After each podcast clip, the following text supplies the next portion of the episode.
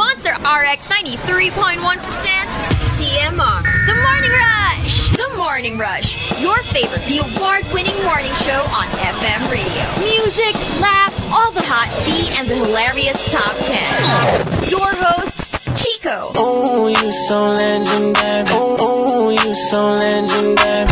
Marky, Hazel, I'm a savage. Yeah. Sassy, moody, hey. nasty. Yeah. The Morning Rush.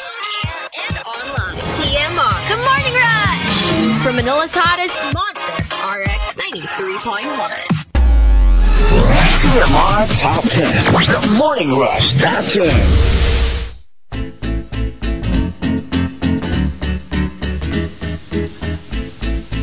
Monster RX 93.1. Good morning, everyone! Good morning! Tamang-tama yung pagkakaano mo. I was about to say mahina yung headphones. Tapos may pinindot ka and like, I didn't press anything. umagos. you did! I just saw you- moved it because mine was also a little weird. And then like it- like like a like a parched desert, biglang nagbukas ka ng hose. So parang, like when it went into my ear hole, I was like, oh, so refreshing. Wow. Oh, sorry. sorry. I got Okay. carried away. Too early, Sorry. but all right. Yeah. Let's go. like you know, like my ear canals were so dry from sound. And then suddenly you turned it on and it was like a gush of like wetness into my Parang, parang ears and wetness. Parang not a good Not a good combination. combination. Like, I don't want to even imagine. it. Metaphorical nga. it just sounds yung gross. fluid, yung yung music, yung sound. So uhaw na uhaw na yung ear holes. Mm. Diniligan ko. Nadiligan mo ng tunog. Anong reward ko dyan? Um, ano, thanks. Good job. Kala ko ano, eh, dilig for dilig. Or dili- Kasi ako yung throat ko, parang medyo dry. Ay, ma'am, ano po? So, pwede mong diligan ng coffee, iced coffee, iced ayun. tea, uh, Ah, chocolate. iced chocolate. Iced chocolate. Yeah. We'll talk about it later. Sige. The order. So we've got our top 10 for today. Thanking Patrick Starlord for the topic. We're looking for the answers to the question. Hashtag, why did you love me? really? Oh. really? Yeah. Oh my god. Like, you know, like, you know, when you think about it, pwedeng coming from somebody you currently love, why did you love me? Pero pwede rin from an ex. Alam mo yung parang, hindi nyo na maalala kung bakit. Yung, you, you, you're such in a bad place. You don't even remember why you loved them in the first place. So when they ask you, why did you even love me? And then Huh. you have to look back and you're like, oo nga no, why did I love you? And then, now I loathe you. my gosh. Yung mga uh, ganon, di ba? I think So, yeah, that's what's difficult about love, the why and the hows. Yeah. The whys and the hows. yeah. And I know, like, you know, for, for most people, di ba, they say, the best kind of love is the one where you can't answer this question. We know that. Na parang, the best kind of love is where you're like, I don't know. I just do. I just love you. We get that. But there's also something to be said about, I'm sure there's something about them Like it came from somewhere. It came from somewhere. You don't just love someone just because, right? So, yeah, I think it's a very healthy exercise. So, for example, why did you love me? Because you were the first person to love me first. Like, it's always me who tries to win people over. Like, I love you. You don't love me, but I I showed you. I convinced you. And then you love me. Lagi na lang ganun. But you were the first one to actually love me first. so I was the one that had to love you back. Yeah. And you're the only one who made me feel that. I'm always the one who's like, I love you. You know what? Here are the reasons why you should love me. Lagi na lang ganun. Do you know the person that made you feel that way? That made me feel that. Like the first person Not the that first. loved you first. Because you being a hopeless romantic, I'm Hmm. That guessing is true though. you're always like, I'm in love with you, but you like keep it to yourself. You don't really tell the person. Kasi that also apply. I don't know if that applies to like unrequited love pero yung baligtad. Hmm. Like for me. Because I've experienced that. Unrequited love. Like, like obviously I've experienced unrequited love where I loved somebody and they did love me back, right? Yeah. But I've also had my share of unrequited love where You didn't love them back. I didn't love them back. So I don't know Ah. if that counts. Because obviously they loved me first because I didn't like them back. yeah. Pero if you're talking about them liking me first and then me liking them back Yes. eventually. Hmm. hmm. Baka nga si Baby Whale na. Kasi it's always been it's weird. My my my journey through love is really weird. It's like yung mga gusto ko ayaw sa akin. Yung mga may gusto sa akin ayaw ko. It's weird. like like Which is alam mo probably yun, why it took you a while Yeah, to I mean- get in a relationship. I couldn't even say that how come nobody loves me because that it's not true. Yeah. There there there were like many people who like fell in love with me, but I didn't fall in love with them back. I feel you. Yeah, so Yeah. it's kind of weird. Like, yeah.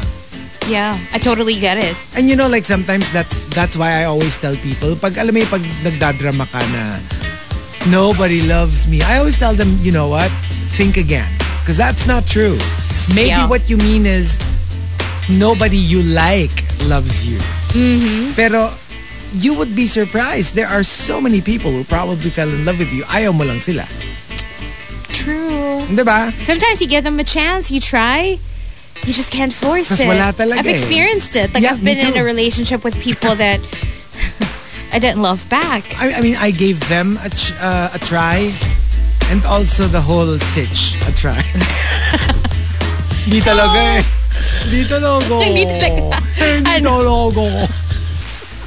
Alam mo yung yung may money back guarantee. Oh. Parang, Give me my money back. No, I really tried. I really tried. You can't, you can never accuse me of not trying. Mm. Um, why did you love me? Because your car was the biggest ever in my garage. Ay, siguro mahilig ka dun sa mga, es, ano yun? Escalade. Yung mga malalaki. Those really big cars. Maybe it's a passion, Maybe. 'di ba? Ay. Or, hugot to ng ano eh. Masyado malaki yung garahe. Mal- ma- in fairness, mayaman. Mayaman. Ah. Oh, malaking property, kaya malaking garahe. You know, you know, I've actually been in one garage. Hmm. Na yung pag, sa- parang, you can park inside. I, I was like, ah, okay, thanks, thanks. Tapos pagbukas nila ng garahe, I was literally like, "Eh, where do I park? Kasi para siyang, para siyang mall parking. What? Yeah, it was so big. Oh my God. Usually, pag outside Metro Manila. Pag, fi- alam mo yung feeling, house Madalas to ha. ganon. House to ha. And I was like, In Metro Manila. this could be like a mini house already. Oh my God. Like I was literally like, do I just park anywhere? Like it's so big. It's like an it's like a hangar. It's like a Wow. alam mo yung pang plane. Oo. Yung parang, do I just leave my car anywhere? Kasi Meanwhile, yung mga ibang tao sa kalsada na nakapark sa walang parking. Diba? Totoo, totoo. And um, why did you love me? Because you found me when no one was even looking for me. Parang ang sad nung no one's looking for you. Di ba? Alam mo yung eto ka yung parang like, You feel so unseen Yeah. by everybody. yeah. Oh my God. Alam mo yung ano, yung y- those ano moments na yung nag-walk out ka and nobody noticed. Like you walked out to make a statement and they were Oh. like, "Oh, you left?" That's horrible because, you know, I think every single one of us, that's what we want, to be seen Yep. and heard. Yep. And to be like, yun nga eh, alam mo yun, yung parang like when you disappear, like that people will panic. Na, Oh, Yeah. saan siya pumunta? Lahat You tayo know? nag-exer- in-exercise yung practice siguro nung bata tayo na, quote, maglalayas ako. Maglalayas ka. And then lalabas ka lang naman ng house. Magpapalipas. That's true. And my favorite story is one of my pamangkins actually did the whole alam mo yung siguro napapanood niya kasi sa cartoons, naglaya siya. Like literally, girl, may hawak siyang stick na may balot sa dulo. For what? Alam mo sa cartoons, yung, di ba si like Charlie Brown, pag maglalaya siya, yung may stick siya, tas lahat ng mga, lahat ng mga ba- binaon niya, Oo. nandun sa tied to dulo the ng dulo ng stick. Wow! Tapos nakakatawa, like tinawagan kami ng guard. Oo. Na, ah, andito po yung bata na ano. Tapos chinek daw nila yung balot. Ang Oo. laman daw, parang dalawang lata ng spam.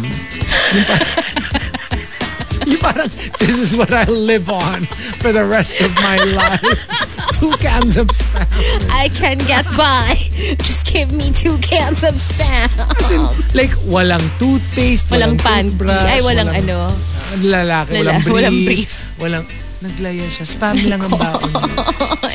Tapos yung like, you, cou- you had backpacks, you know? Exactly. Talaga kailangan stick na may nakabalot kasi nga naglalaya. It's for, ano, the drama. It's for effect. yeah. And um, another example, why did you love me? When you wrote me that blank check, I was yours forever. Whoa. So, ang grabe, ang sarap naman ng blank check. Uh, Pero saka, di ba, Yeah. pag, pag nagbigay ka ng blank check, you better have like a deep abyss of money. uh, Elon Musk levels. Yeah. Or like Bill Gates. yeah. No, Who's in the kasi- news again Yeah. na oh, s- ano na siya, parang which one? si Elon. Elon. For Like, buying Twitter. Twitter. Yeah. Oh Yeah. For like how many billion? Like three Mm-hmm. billion or something, like that. you know, Oh my it's God. Twitter. That's crazy. It's crazy. And one last, why did you love me? Kasi yung palay ko, binayo mo. Yung kahoy ko, sinibak mo. At yung mesa ko, pinatungan mo. So ginawa mo na lahat ng ano? Parang lahat ng mga household chores. Lahat ng dapat kong gawin. O ikaw na yung gumawa. Oo, di ba? for Tsaka me. parang ano, no? Para siyang farmhouse siguro. I know. Kasi may palay, may kahoy, May mesa. may mesa. Ah. Well, may mesa rin naman sa city. So, Ah, Pero walang sibakan. Usually. walang sibaka na Oo, nagagawa. Usually so, sa, ano talaga Sa yan, probinsya farm. yan eh. Oo, lalo na yung palay, di ba? Ay, oo. Nagbabayuhan eh. Pag binayo yung palay mo, syempre nasa ano ka, nasa farm ka. Di ba ikaw ano? Di ba you, you, you have a farm? Well, your, your sister has a farm. Yes, yes. Pero So- more like um not a probinsya kind of farm and not a palay kind of farm. More so like walang bayuhan na nangyayari wala, pag it's, a, it's nagpupunta a hog ka doon? farm. eh. So, Ah. walang mga palay-palay. Ano lang, yung sa Babuyan. mes- mesa. Ay, babuyan lang. Walang ano, bayuhan, pero May babuyan. babuyan. Parang, Ooh! ano. You dirty, dirty hoe. I can't with you. Ay, Oh, babuyan. Babuyan. oo, Grabe. Grabe naman. Tara. ang advanced, ang advanced. not for beginners. Oh, grabe. Iba. But there you go. That's what we're looking for. The top 10. Why did you love me? So if you've got entries, go ahead and tweet us. Twitter.com slash RX931. Please include hashtag The Morning Rush and hashtag Why Did You Love Me in all your tweets. Tea over coffee. Tea over coffee.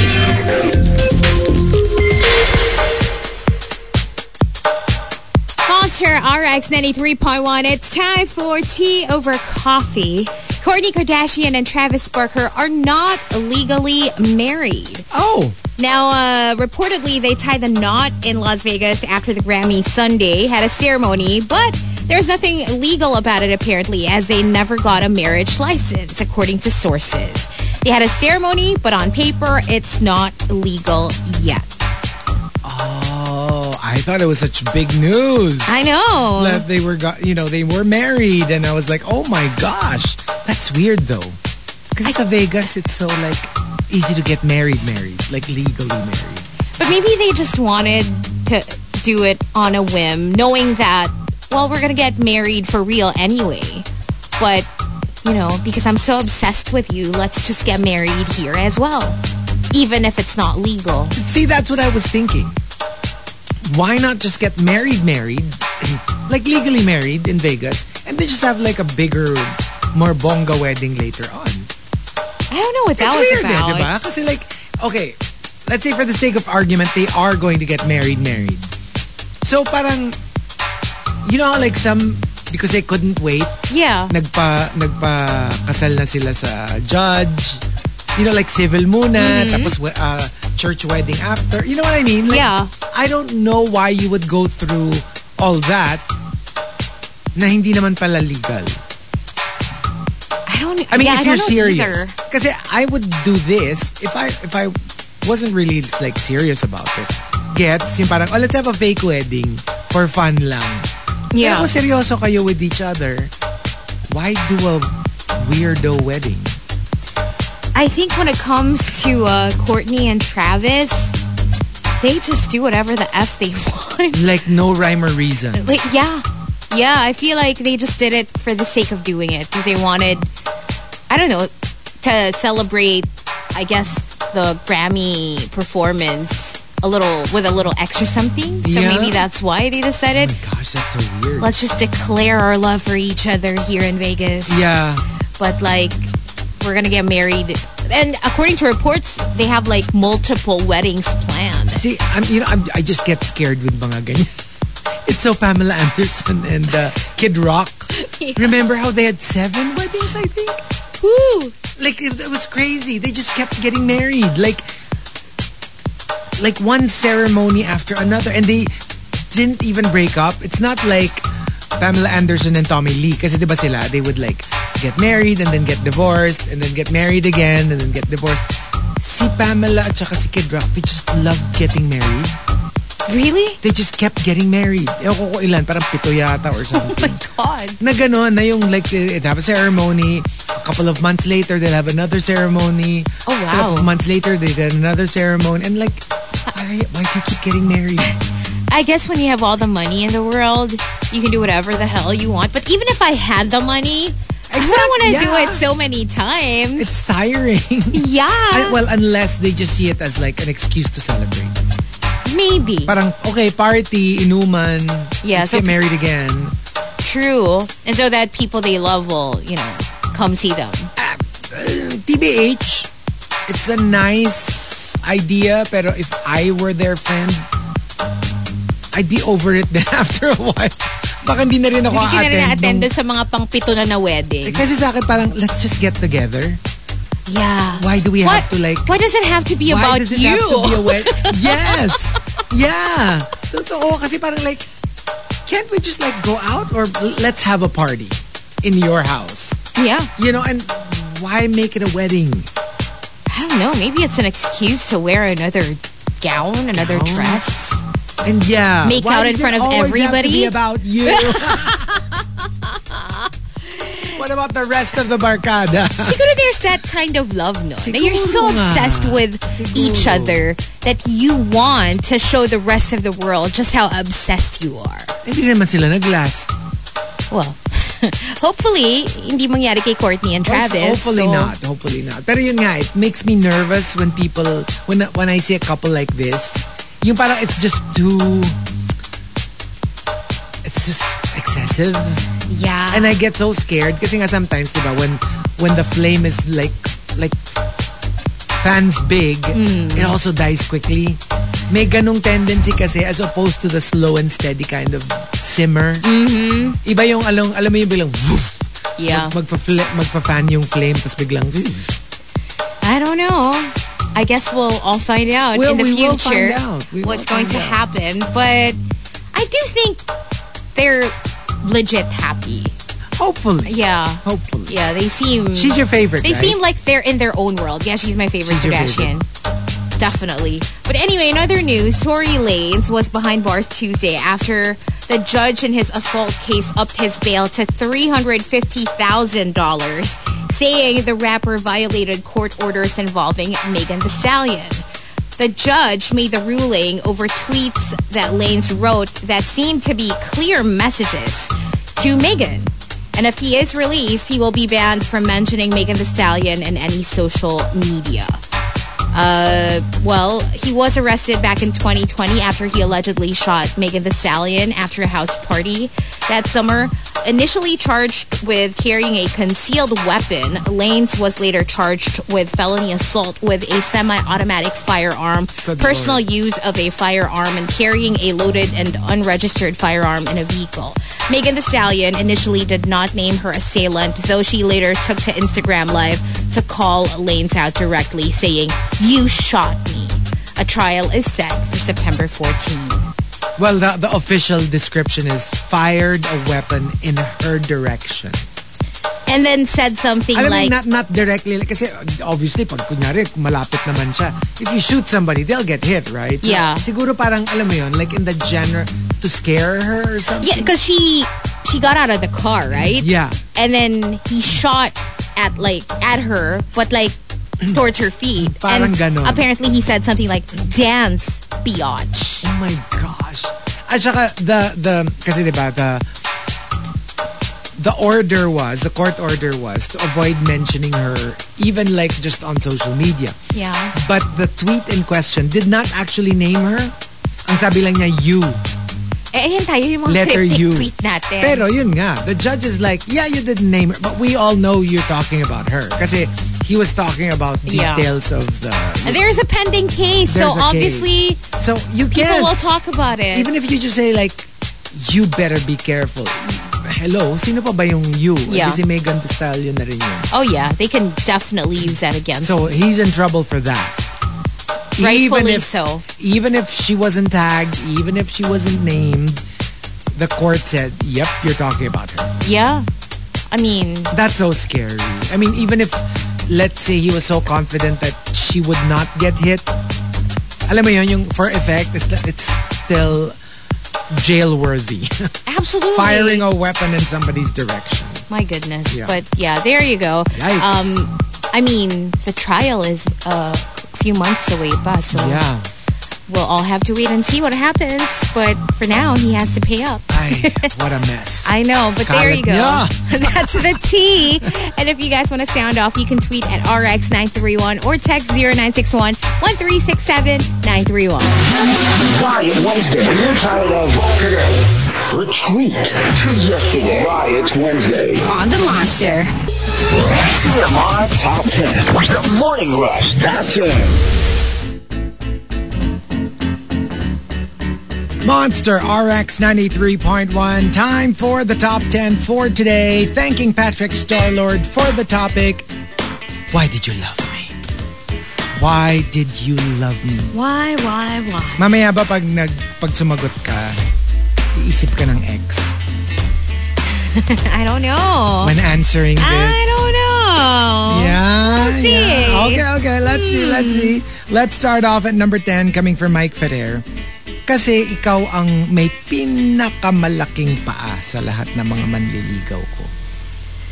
Ano yun? Parang fetish mo, malaking paa, ganon. Yeah, I get. Alam mo talaga with for me because I'm a connoisseur. I honestly, ha, because I know you guys tease me a lot.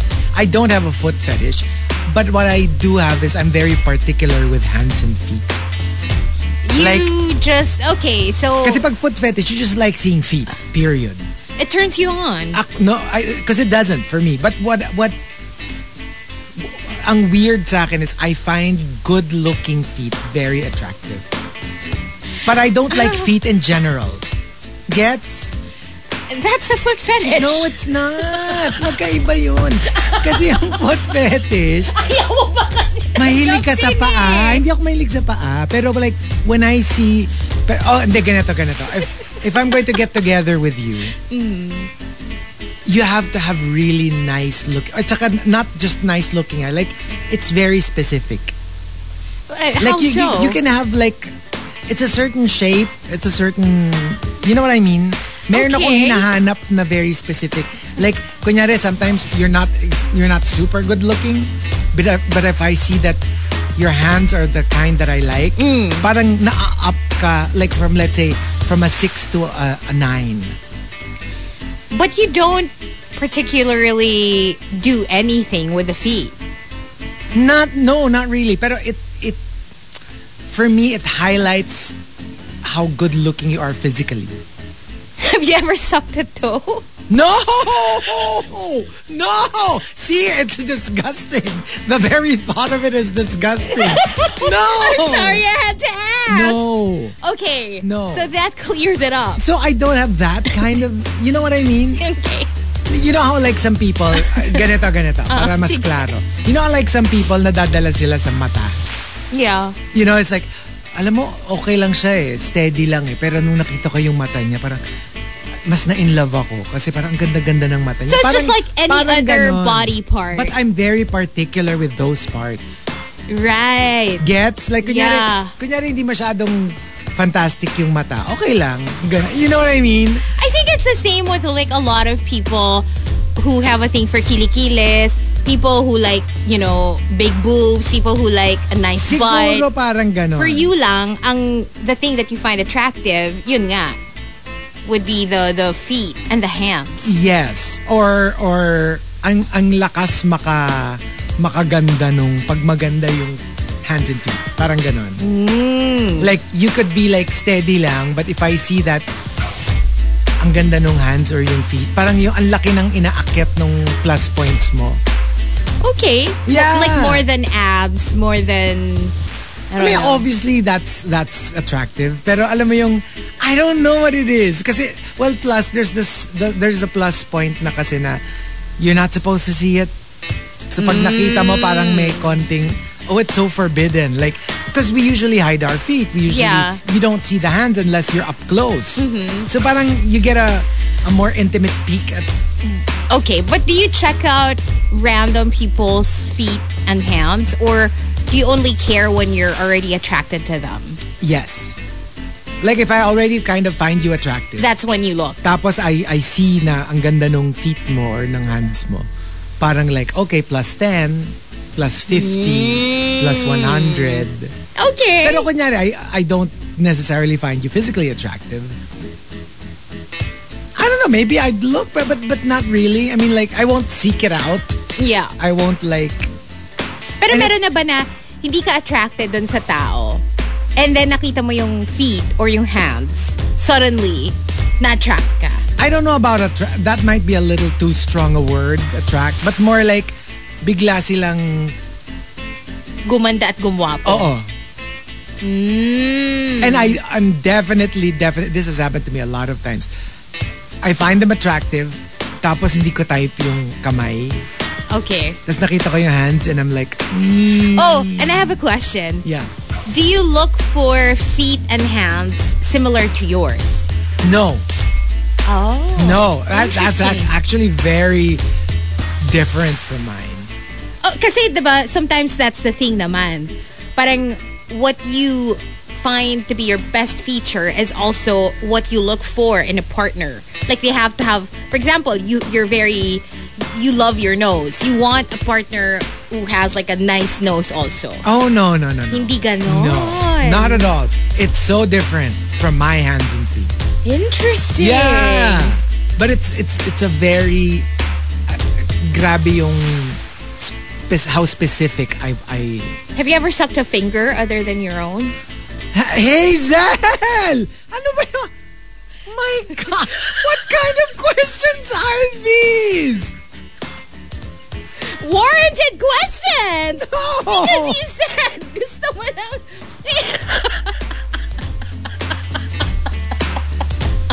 I can't believe you asking me these questions. Why not? Hindi, di ba? Malay ko kung may nag... May nagsubo na sa'yo ng food or something. Tapos, I cannot with you. Have you ever sucked the toe? Have you ever sucked the finger? Nakakainis ha. Grabe makatanong ng mga incriminating questions. alam niyo na hindi sinagot. Yung isa, no! No! Ito parang ano lang eh. Wala lang, kinwestiyon niya lang yung question ko. Pero hindi siya sumagot. Mm-mm. I will not. I We're will- paying attention. We're paying I will not attention. validate your question with an answer. And why did you validate the other one? I can't. Ako na lang mag-talk. Okay. All right. Number nine from ODH. Why did you love me? Because it was convenient for the both of us. Let's face it, it happens. And ano ha, not, Sounds so unromantic, but pero kasi pwedeng, hin- pwedeng romantic pa rin siya. Pero you know what I mean? It's not like in a very, I'm going to marry you because of, you know, I want a green card and I'll pay you. not not like that kind of convenient, but gets mo yung you were lonely, he or she was lonely, and then you got together because wala namang ibang nandyan, and then it just made things easier being with somebody even though technically maybe if there was somebody else, maybe you wouldn't go for each other. Yeah. That's still convenient, pero it doesn't mean that it's not romantic. Ano din, uh, proximity. Proximity. Diba? Mm-hmm. Yun, convenience din yung ano nun. So, it's not Bigay. necessarily very completely unromantic. Pwede namang merong legitimate romance. It's just that it was a convenient romance at that point. I do know some people who think that way, not because they don't like the idea of romance. Of romance. Just because they want to make sure that, logistically speaking, it's a good idea. Yeah. And you can't blame them for that. Mahirap naman talaga. At least alam mo. For example, I have a friend. Alam niya na LDRs will never work for her. Yeah. Kasi gusto niya physical touch. That's her love language. Oh. And so if someone isn't from here, like she's not gonna entertain that. Kasi alam niya na parang eh, it's not gonna work. I've heard from somebody na um, how do I put it? Uh when they're out at sea and they're all men, you know, they do things, but like once Semen. yeah, yes, sea people, uh, s- sea males, uh, and they would do things, Seafarers. and Oh. like, but when they go back to shore, like they they don't go for that. Oh. You mean there's no relationship. Yeah, It's just like well well while we're out there. and there's there are no females around. Oh. Yeah. Pero alam mo yung like like literally, honestly, not because they're in the closet or anything. When they go back to shore, they're like they go for women, obviously. Kumbaga, it's just that at that point because there's none available. Is this like a true story Yeah. or a movie? No, no, no, no, no, not a movie. Like, like you know, but you know, like what they saying. I like even in prison, they say, you know, because they're. It's not like, it's not because they're gay. It's just that there's nobody available except each other, and it's like, okay, eh, walang walang iba eh. Eh, di, sige. And then, but you know, you put them back and like. When the availability is back, uh, they're not looking for it. Oh wow. Yeah. And how did that make you feel when you heard that story? Tell me more. Details. Tell me mo- And then what? Alam mo yung- that, that friend who was extra attentive. And then what? tapos, tapos. Tapos, tapos, tapos. Oh, oh, tapos anong ginawa mo? Ah, oh. Eh, anong ginawa niya? I would be that friend too. You don't would be worry. that, right? I would ask Yeah. the questions. Yeah. Pero like legit, like they're not into men. You know, it's just that when it's not available and Oh, I would love to talk to that friend of yours. That's well, hindi super ko siya, interesting. hindi, hindi, hindi ko siya friend. Na, like, Acquaintance. a friend of a friend. Hindi ko Okay. siya kilala at all. Kinikwento lang ng friend ko na may kilala siya na ganun. Wow. So I didn't hear it firsthand. Kasi ang alam Pero ko, according to the kwento, ganun nga, ganun nga daw yung nangyayari. ang, ang naririnig ko, parang usually, yun nga, medyo infidelity is pretty common in that world. Yeah, yeah. Pero hindi ko naririnig yung ganyan. I've never heard Tsaka that pag yung talagang, Ah, story. alam mo yung, kasi di ba like for sailors yung, they say, yung, yung the old saying na, sailors have a girl in every port. kasi nga, they have, Hmm, yun. they have access. Pero minsan ka, daw kasi talaga, like, you- hindi kayo, hindi kayo, you don't go back to shore for a Wala. long time. Like a long time. So alam mo yun, yung parang like, yeah, you know, sure. Might as well. Yeah, we're we're out here. Pero like yun nga, when when they go back, like legit, they don't look for it. They, like it's not really their thing. I'm they go- sure they- meron na ano. They go back to their girlfriends. They go back to their whatever. I'm sure meron na hinahanap siya after. I well, yeah. I mean, yun yung mga kunyari. Let's say to begin with, Oo. ne, nandun na yon. Diba? Maybe they just weren't Maybe they aware. just weren't aware. But but for yung yung alam ko na kwento, like legit, talagang literally, literally, just for that time. And then, pag meron na ulit nung usual fare, then you're like, you're back to that. Diba? Ganito na. Kunyari, vegetarian ka, ganyan. Pero pag biglang walang available na gulay, karne yung nandyan, kakain ka ng karne. Pero when you're back to your house and you have all the vegetables there, you go back to the vegetables. Okay. Yeah. All right. Apparently it happens. Hmm, interesting. And uh, number eight from Queen of Deadma. Why did you love me? Because I needed a promotion and a raise. Oh. Oh, sing. Number seven, coming from Coco Hernandez. I loved you because for the first time in my life, I felt wanted, needed, and desired all at the same time. Kasi di ba Wow. Hmm. minsan like you feel desired. Gusto ka niya makahook up pero hindi ka naman niya mahal. Yeah. Minsan naman, mahal ka niya, pero hindi kanya kailangan. Ito parang ano eh, slam dunk. Slam dunk, di ba? You got everything. Triple threat. Or, as you were annoyed, tref. Tres. Triple tref. Trip, triple tref. Ay, nabutuloy ako. And uh, number six, coming from the super malas guy. Bukod po kasi sa matalino at mabait kayo, ang bilis nyo pong mang-approve ng leave. Ay? Ay? I mean, Ay, okay. mapapamahal talaga sa akin pag ganyan. Pag mabilis Oo, mag-approve ng leave. di no? ba? Like literally each time, uh, go, Go lang. go. Pag sabi mong, oh, gano'n gano katagal? Um, three days. Oh, ba't di pa gawing one week? Oh, ang sarap. Oh my gosh, ang sarap. Number five from Juice Blank. True story. Why did you love me? My ex asked me this question nung kami pa. And I always give one answer, which infuriated her. Sasabihin ko sa iyo kung bakit pag matatanda at uugod-ugod na tayo. Kung nakikinig siya ng TMR, maalala niya yan. I Like, don't why did you love me? I'll tell you pag eh, once we've grown old I don't together. like that. Tell me now. Why can't you tell me now? Paka instant gratification. Why can't you tell me now? Nagpapakute nga yung jowa mo eh, na pag, pag, mataga, pag years, decades na tayo magkasama, doon mo malalaman kung ba't kita mahal. Kasi nga, we've stayed with each other for so long. I hate that. I hate that. You should check out a song from Fiddler on the Roof, the musical. There's this song there. They're an old couple.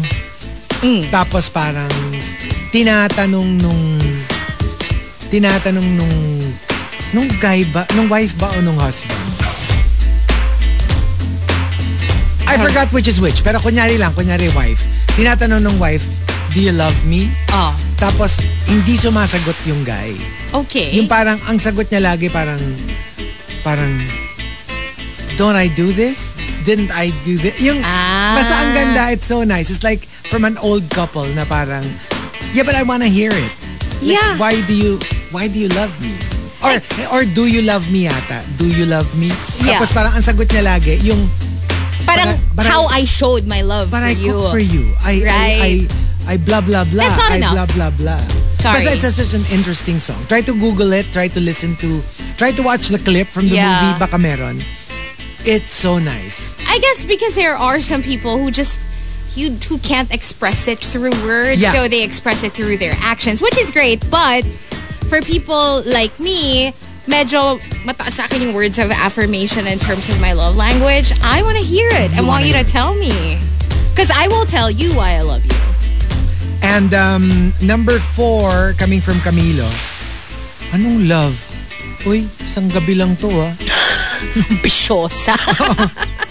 Chiserang frog. love agad. love agad.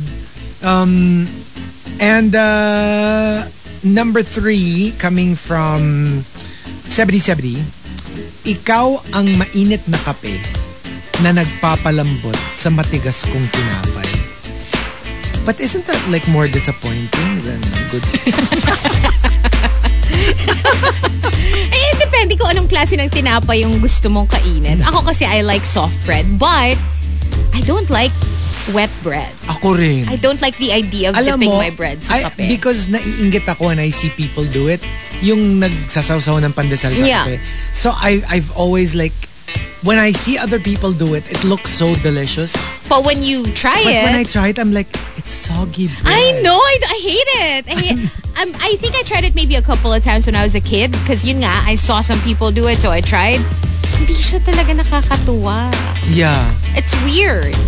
Ito, it's the guy pala who was asking. Add dun sa Fiddler That's a fit- on the that's- Roof. Can I just read some of the lines? Go. So, um, do you love me? Sabi ng wife, you're a fool. But I know, but do you love me? Do I love you? For 25 years, I've washed your clothes, cooked your meals, cleaned your house, given you children, milked the cow. After 25 years, why talk about love right now? Ah. Wow. Right? So, bas basta ang ganda nung entire shtick nung song. From beginning to end, ang ganda-ganda nun. Tapos sabi niya, tapos, um, but do you love me? Sabi nung wife, do I love him? For 25 years, I've lived with him, fought him, starved with him. 25 years, my bed is his. If that's not love, what is? Then why can't you say it? Bruhang to, ayaw po sabihin Oh, na. but the ending is nice. Oh. The ending is nice. If that's not love, what is? So sabi ni nung guy. Then, you love me? Sabi nung wife, I suppose I do. Tapos, it doesn't change a thing. But even so, after 25 years, it's nice to know. Ah. Ah. It's so nice. But you know, I get It's it. so nice. I do get it because there are some couples, especially older couples, I guess, who don't say it as often maybe Yeah. as they used to when they were younger. Yeah. So I understand. Gets ko naman eh, parang ungas ka sa dami ng nangyari na between us. Itatanong mo pa sa akin if I love you. Parang, like, isn't it obvious that well, I- hmm? duh. Parang yun yun eh, no? Oo. Yeah. Pero I'm ako kasi I'm I'm I'm I love you even with my pets. Ah, Like literally like when Igor is like laying down on my chest yeah. while I'm like stroking his fur. Like paulit-ulit lang ako na. Love You you. don't know daddy loves you so much. I love you with all my heart. Like ganon like I'm super ma masabi. You're very expressive. I'm very expressive. Me too. touch and and oral and Me. Oh, and like wor- ay, words. ay, ay. Oh, sige. Okay. Words. Ang ganda, no? What I meant was, and with words, I would say it all the time and I would let you know via touch. I would hug you, I would hold your hand, I would, you know, stroke your hair, that kind of thing. So, yeah, I'm, I'm maganon. And uh, number two from Memski, why did you love me? Gusto kong mahaluan ng lahi nyo, yung lahi namin. Yung very specific yung gusto niya. Oo. I do have a friend who who didn't want to date sh- shorter guys. Kasi feeling niya yung dahil nila Oh, maliit na. maliit so, na. ayaw niya na parang, maliit na nga kami. Ano pang mangyari dun sa future children ko? Totoo yan. So, she wanted somebody really tall. Which, you know, she ended up getting. Because I remember, um, my mom would always tell my brother na parang ang gusto niyang apo. Like, blonde curly hair and blue Ay, eyes. ganon. Oh, Tapos, Oo, so, napaka-specific. alam mo yung parang like, ah, ano yan, Shirley Temple. Kasi parang, di ba you're like the, the older generation, ganun yung idea nila ng cute kid. oh my God. Si Shirley Temple, yung blonde curly hair na, tapos short blonde curly hair, tapos blue eyes. Yung that kind of Yeah, mukhang doll. like a doll. Yeah. So yeah, I guess may ganun Mm. Tinupad yun. ba? Hindi. Akala ko tinupad. Hindi. So, pero yeah, like I kind of like I kind of like get it. I think How wala some namang people like- tatanggi. Ang cute-cute naman Ang kasi cute naman talaga. kasi talaga. Or yung ano, that baby and pampers. I don't know. I don't know. Ah, Well, I the don't know. I don't know if baby until now ah. rappers. Pero like yung yung the iconic Ah, nasa cover nung mga diapers. Nung diaper. Like there's this like blue-eyed baby na ang cute-cute talaga. Oh my Like, God. The cutest thing you've ever seen. So But they don't always grow up to be as cute. not always, Yeah. but at least as babies they're like Oh, really ang saya, adorable. no? Oh My gosh. Super super cute. And um the top uh, why did you love me comes from Archa Aguilar. Archer Aguilar says, Ako feeling ko ito, this is like what you would answer at a certain age. Usually ito yung mga pag medyo bata-bata pa kayo. Archa Aguilar says, Why did you love me? You didn't need alcohol to tell me that you loved me. oh, Diba? Pag, kasi usually like for, for younger people, they try to avoid the L word. Because you're like, I don't want to go into love agad. We're just dating, you know? We're just having fun. Yeah. They, they try to stay away from it. Wala mo ng love-love. Let's have fun first. so medyo rare yung parang I love you agad sober. Oo, kasi usually nga, yung mga ganun, mag-I love you pag nakainom na. Hmm. Pag medyo uninhibited na. Uninhibited na. But you say it sober? Yeah, those, those are plus points. Because you Ah. probably mean it talaga. Yeah. Hindi yung meron ka lang gusto kasi kaya mo sinasabi na, I love you know naman that I love you, right? So come on. Come on, let's take this somewhere else. Oh my God. Oh my Have God. you heard those lines? Oh. Hindi naman. To be fair. I never. Um, Mm. the I love yous that I got, Legit. legit. Okay, good. Ah, eh, Kaya lang sadly, I didn't love them back. Baligtad. So, yung mga, yung mga walang I love you, yung pa yata yung nilove ko eh. Sa bagay. Oo. Sa bagay. That's it. I, you know, I'm weird like that. Oh, May mga But- ganun talaga. The top 10, why did you love me? If you've got entries, go ahead and tweet us, twitter.com slash rx931. Please include hashtag uh, the morning rush and hashtag why did you love me in all your tweets. And hello to Odell. Good morning. Hey, good morning. Hi, Odell. Good morning to Edward as well, requesting for some Craig David. So let's play it. Don't love you no more. Only here on Riot Wednesday with Chico and Hazel on the Monster. Monster RX 93.1. It's Riot Wednesday, playing songs from the 2000s to the 2010s all day today. Something from Lifehouse, You and Me. And before this one, we gave you guys The Itchy Worms with Beer. Craig David earlier, Don't Love You No More, requested by the Monster text line. And speaking of, Let's go check uh, out Viber and Telegram so we can say hello. Okay. Good morning to likes. Uh, What's up? Good morning from Victoria, BC. Oh, BC? Victoria, BC? uh, Alam ko BBC. Vancouver, Canada. Ako BBC yung naisip ko. Pero BC lang eh. Pag ano yan, pag marami kang ginagawa. BC! Lahat ng tao dyan, walang pahinga. BC sila lagi. Bising busy. I-search mo nga sa yung please. can we, can we please? Uh, Victoria, BC. B, ah, British Columbia. British Columbia. Somebody messaged us. Yun. Thank you. Thank you, Wendy. So, hindi siya Vancouver, Canada. Kala ko Bangkok. Ay, Yung hindi. iba pala spelling. K yun. K. FYI, Okay. Uh-uh. So, Okay. there. Nice to know. Good morning, likes. Um, uh, like says, you uh, first time to listen live. I usually just wait for the podcast, but I ran out of episodes. Oh, all caught up. Very Oh, good. good, good, good. morning, likes, and thank you for tuning in live. Hello to Mark Enriquez, who also says British Columbia. I love them. They know. Thank you. they know what's up. Hello to Ria Soriano, who uh, loves our topic today. So hopefully you've already sent in an entry. Good morning, Renz. Requesting for some Nick Jonas. I'll play that in a bit. Your cup of Dino is also tuned in. Your sauce coming up next. Wait up for that. Hello to Harold. Good morning to Lauren Rice Rice Baby. I always mention your name. I'm sorry. Hello. Good morning. About to watch Sean Mayer live in concert what? in a bit. I'm so jealous. OMG. I am so jealous. I love John Mayer. In fact, we're about to play John Mayer because that's your cup of Tina's request. But anyway, wow. Oh. Lucky you, Rice Rice Baby. Ang saya naman. I know. I can't wait to watch him because I love what he does with his guitar. Oh, I just, okay. hot talaga. eh. Okay. Down girl. down, girl. I swear. Okay. Men with instruments. Mm. Good morning to Reggie who says, yes, Hazel, it's legit sa mga kwento ni Chico. Oh. Noted. Okay. Okay. Good morning to Edward, Marvin, Abigail who says, good morning to BTS. Baka lang nakikinig sila. Of course, si Jungkook, ni Hello. Chico. Hello. Oo. Diba? Ano And- yan? Given yan. Good morning to the army. Um, ano daw siya? Yunggi Sam. That's sugar? Am I right? Yeah.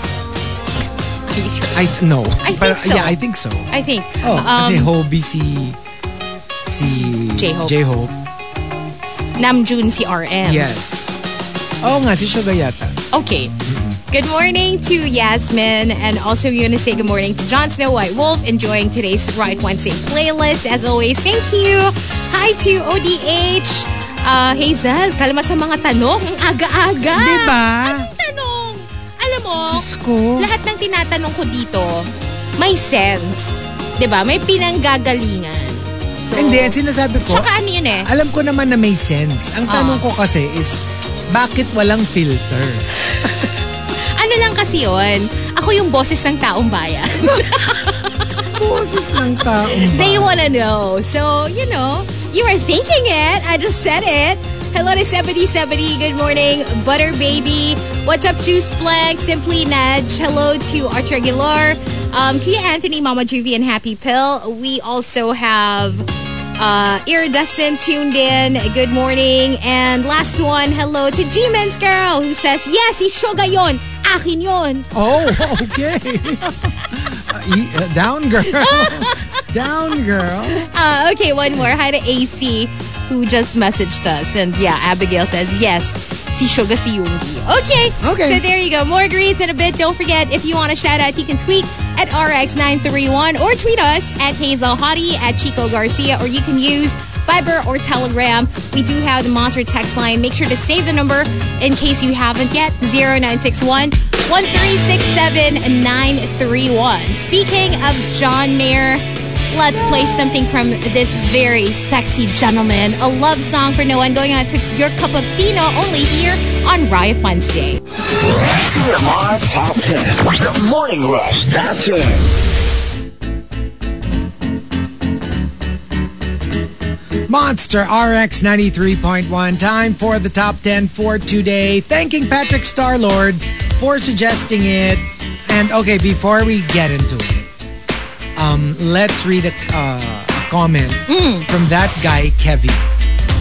That guy, Kevy, says that C men story is true and more common than you think.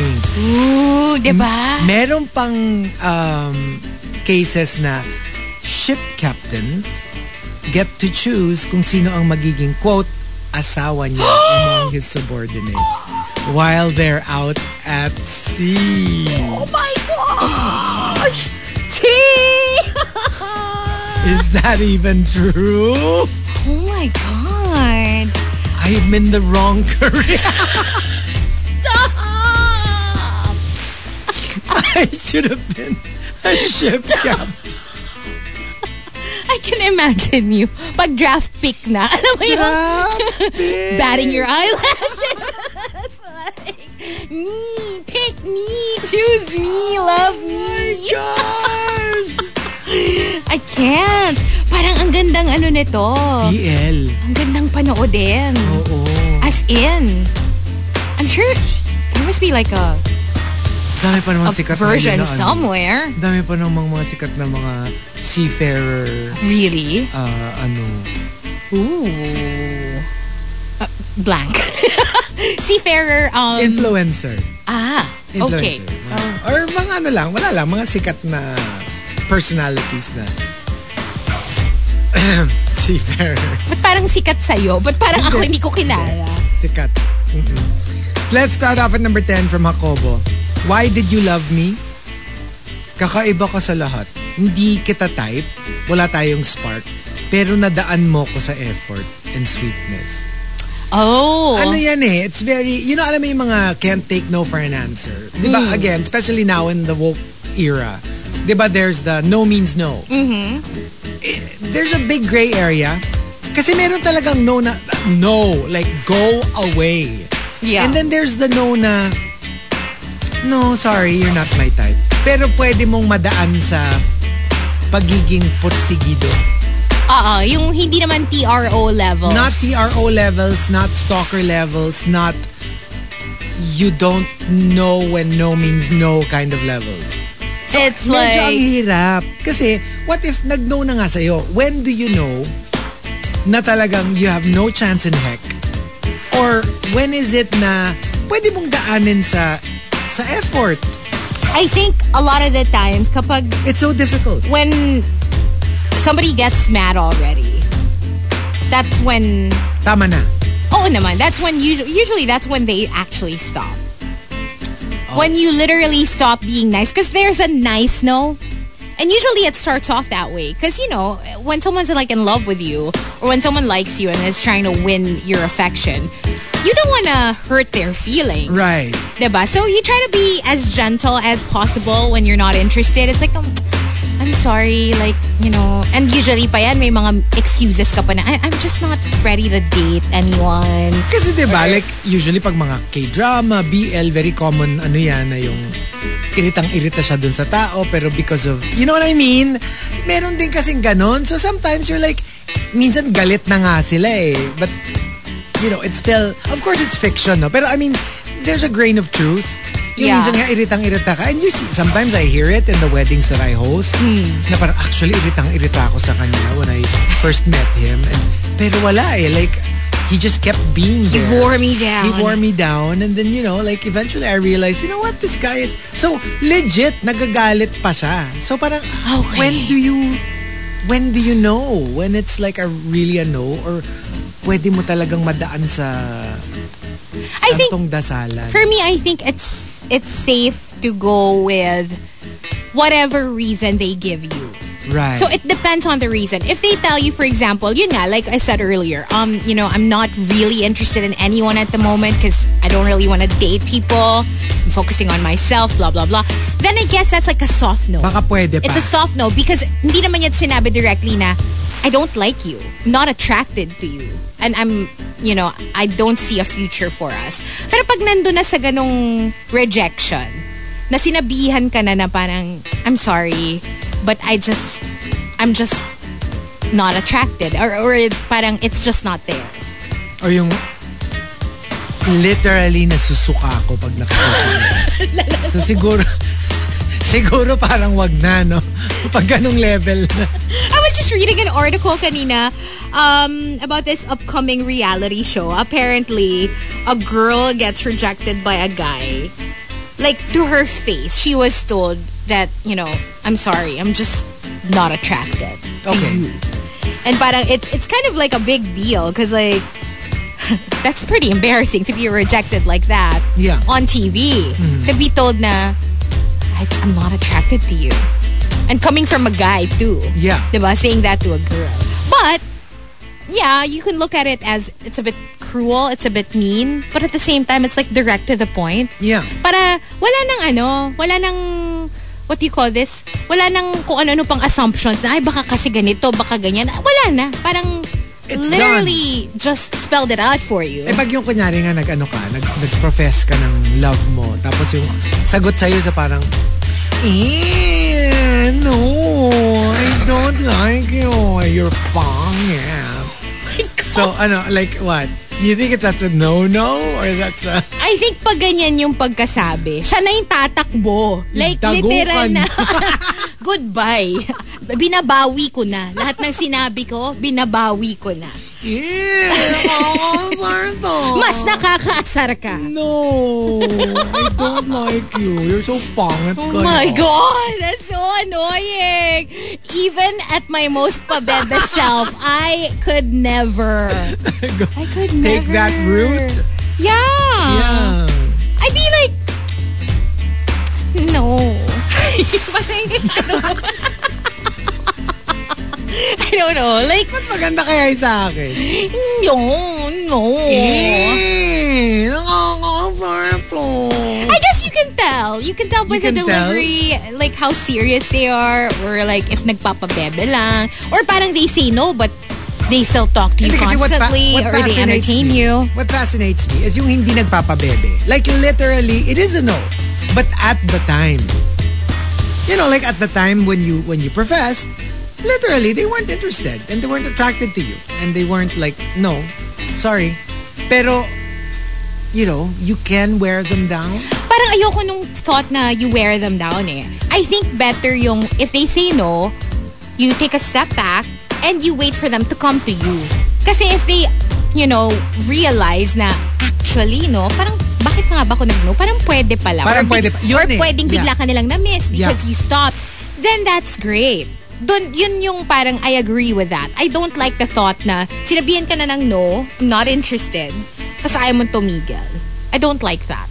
Because to me, kahit ano pang reason nga yung binigay sa'yo, no means no. Stop. Or if they say no, stop. Diba? Maybe that's how you should say it if you really don't want them to to keep pursuing you. Ah, sa bagay, yeah. Diba? Yeah. Ang hirap kasi nung parang gray area, di mo alam, diba? Parang ano ba, no ba to? Or Because I, I really do know of instances. Like, I know them personally. Ganon talaga.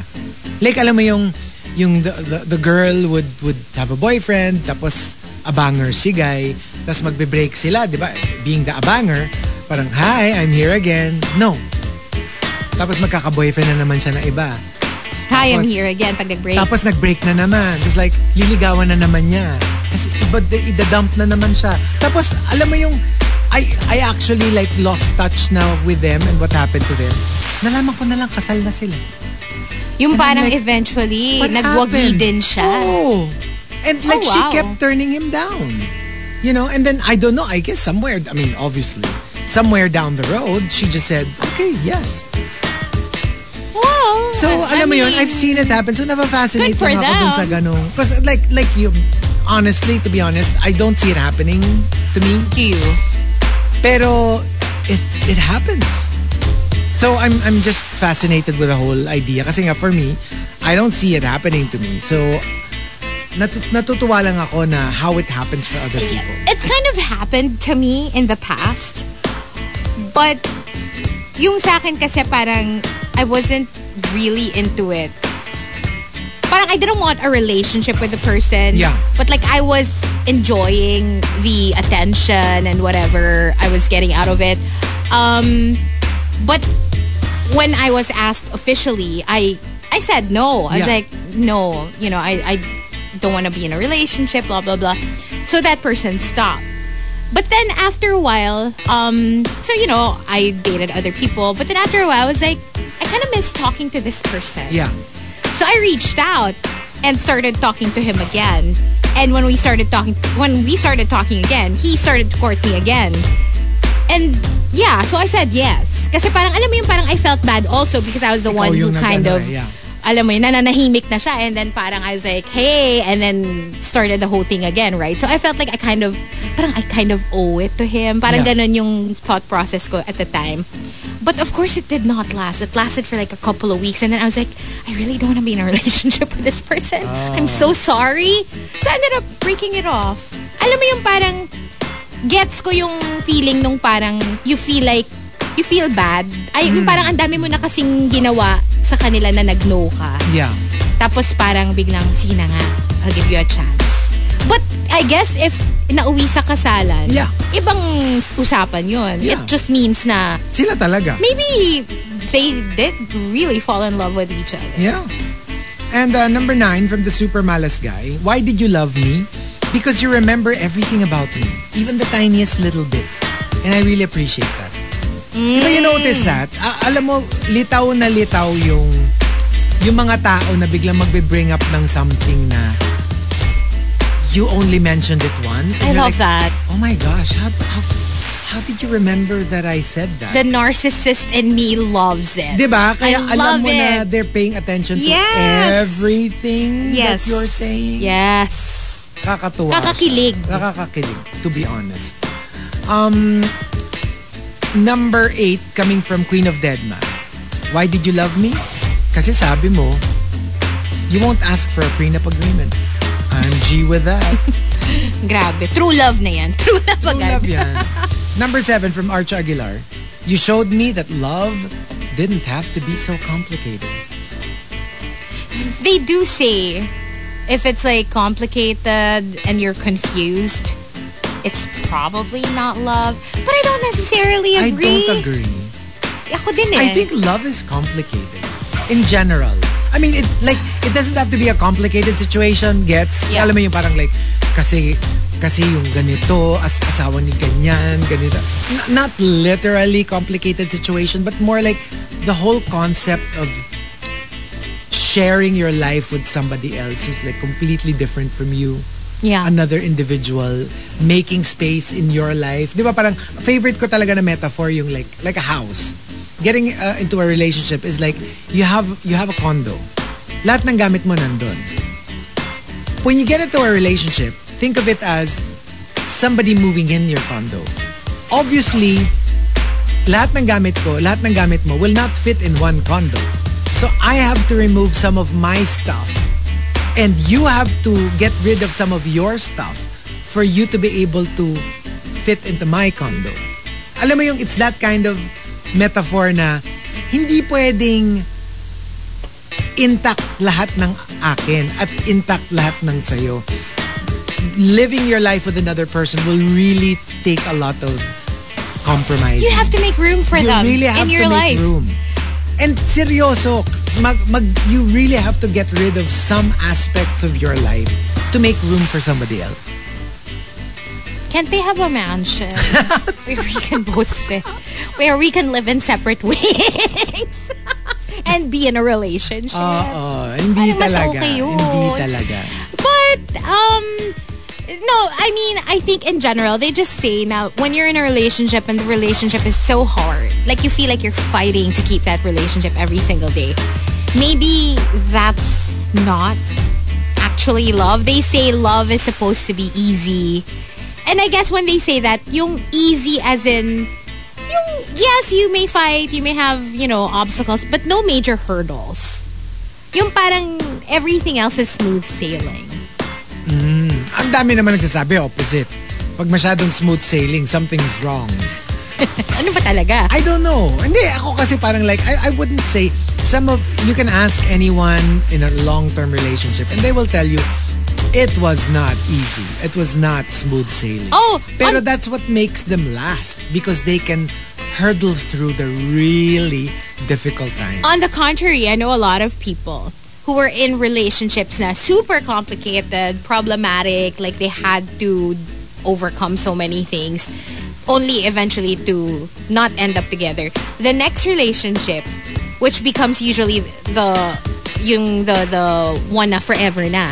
The one they marry. the one they married. yun na yung parang the comparison is like night and day. And they will, well, I do have, you know, certain friends now will tell me na parang, my gosh, like, if I can just compare this and that, sobrang, ito, it's like, every day is just so effortless and easy and yung parang, I can't believe I went through all that and, you know, I Pwede naman palang ganito. Mm-hmm. eh, ganito, ito naman pala. Oo. So, yun yung usually na nagiging forever, na uuwi sa marriage.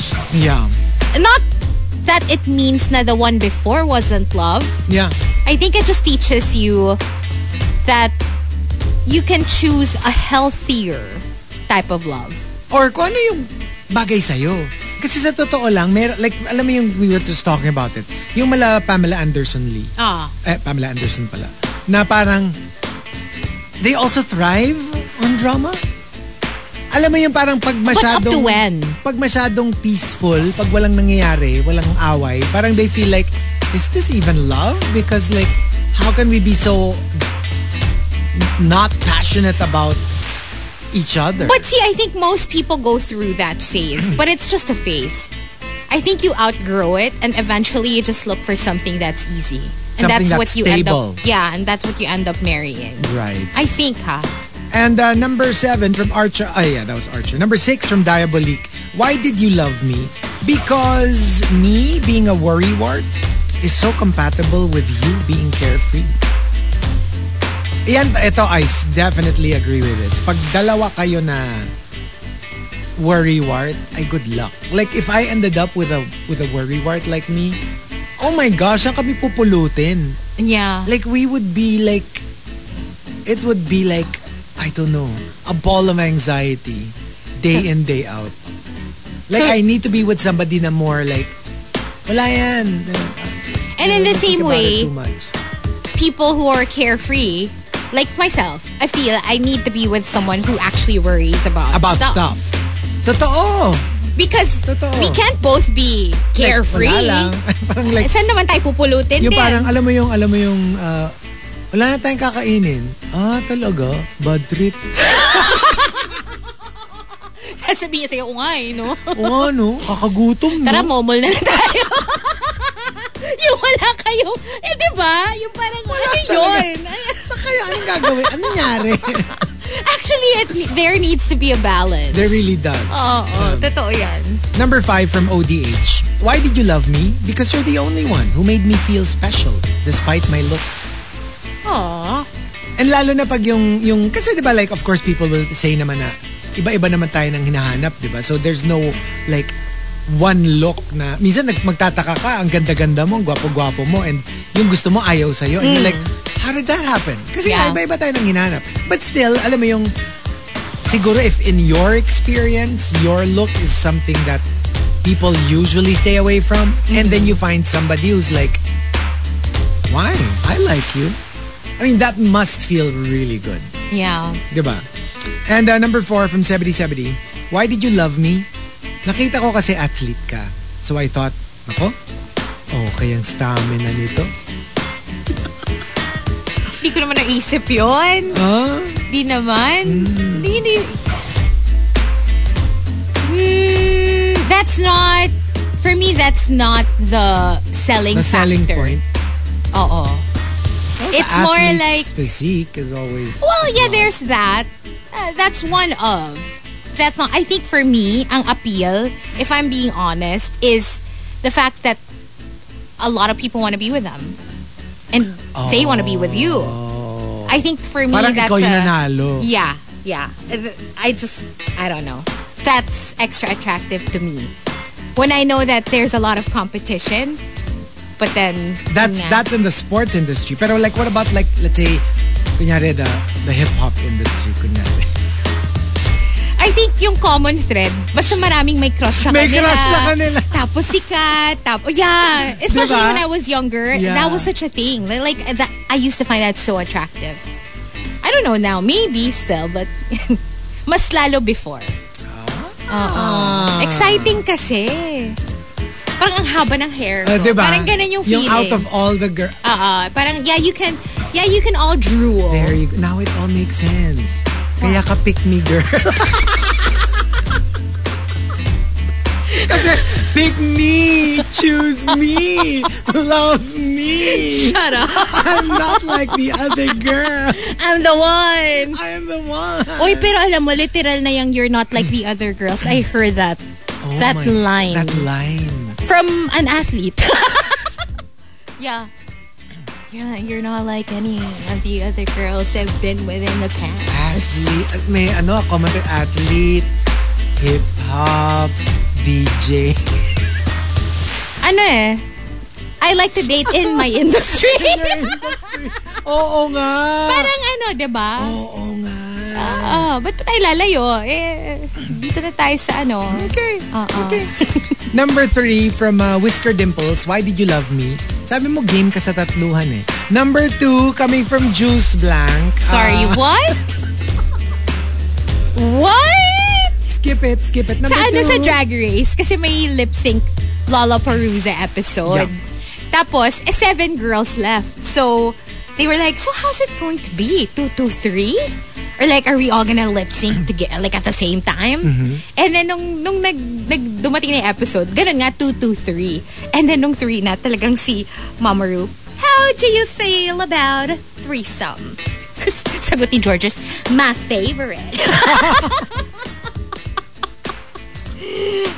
No, pero di ba, that's the, that's the thing. One of the Hmm. popular drag queens, si Derek Barry, uh, was in a throuple. Wala na ba? Did they break up? I, I don't know. I don't know. Is, was, I don't know. Pero, Yeah, yeah. Like, one of the first ko na ever na real people na that I know of na ganun. Na tatlo sila. Tatlo sila in a relationship. Si ano kasi, si Bob the drag queen has two boyfriends. But I don't think they're a throuple. Kumbaga, Bob and n- number one, Bob and number two. But number one and number two are They're not, Ah. not together. Yeah. So, It's so so si complicated. Bob lang ang masaya. it's so complicated. I know, right? But I mean, I guess if if you sign up for that, diba? I cannot imagine. You know, even in the realm of fantasy, that's something that I don't really. So hindi mo ma-imagine na ikaw. Hindi! Si, hindi, hindi, hindi, hindi, hindi, hindi, hindi. Ikaw si Bob the drag queen. Sa bibigay ko sa yung scenario. Ah, sige, sige. Tapos you have baby whale, Oh, you're in a relationship, Ah. and then biglang you can be in a relationship with, you know, anyone. Si, I don't know, Chico, would you like to be in a relationship? Pwede yun, or, uh, di ba? naka, alam mo, Pwede rin namang iba. Pwede kahit Wednesday, mag-taste test tayo. Nakatikim ka na ng dagat. Ibang, kakaibang TMR taste test ibang ang taste test to, matitikman ah. mo. Nakatikim ka na ng dagok na on air. o hindi, pero doesn't that sound exciting? I think it's exciting kung ikaw yung nasa position of power, which is the, yun nga, the Bob the Alam Drag mo, Queen to be position. honest that, to be completely honest, like obviously it's such a it's such an intriguing proposition. Pero I have a feeling I have a feeling it's it's, not as it's- easy as it sounds. it's one of those be careful what you wish for, you just might get it kind of kind of situations where like You're also afraid to On- be in that position? yeah, eh, kasi parang on paper it sounds like Uy, that sounds exciting. That sounds fun. You'd be surprised at how like I mean it's not for everyone. I'm sure. It's not for everyone. And you know me, I'm such a nester. yeah. You know, I'm such a Pwede mo rin naman daw limliman lahat ng itlog na makita. itlog. wala, naman, wala naman daw, ano, limit. Ganon. you can lim-lim all you want. Walang lim limit. Walang lim limit. You can lim lim all you want. All you want. Oo. Parang, sure ka, ayaw mo? And then, I mean, like I'm say, like I'm saying, obviously it's a very attractive thought. Uh-uh. Pero yun nga, I mean like pag ginawa mo ng IRL, I would think twice, thrice, five times before I jump into something like Yeah. that. Kasi you don't know what the what the end result will be. I'm sure it comes with a lot of Oh, a lot of complications. baggage, a lot of complications na hindi mo siguro naiisip when you're at the precipice of that kind of situation and you're just like, oh, I'm so excited. Yeah. Pero I wouldn't I wouldn't be so fast. At saka kasi to pag jump into ganon, something like that. if kunyari, that actually happens, parang, how can you say no kung si Baby Whale naman yung magsabi na, oh sige, o di ako din. exactly. Exactly. And then you're not in the position of power anymore. And then there's always the danger na mamaya biglang mas gusto na niya yung isa kaysa ikaw. What if ikaw parang it was it was harmless?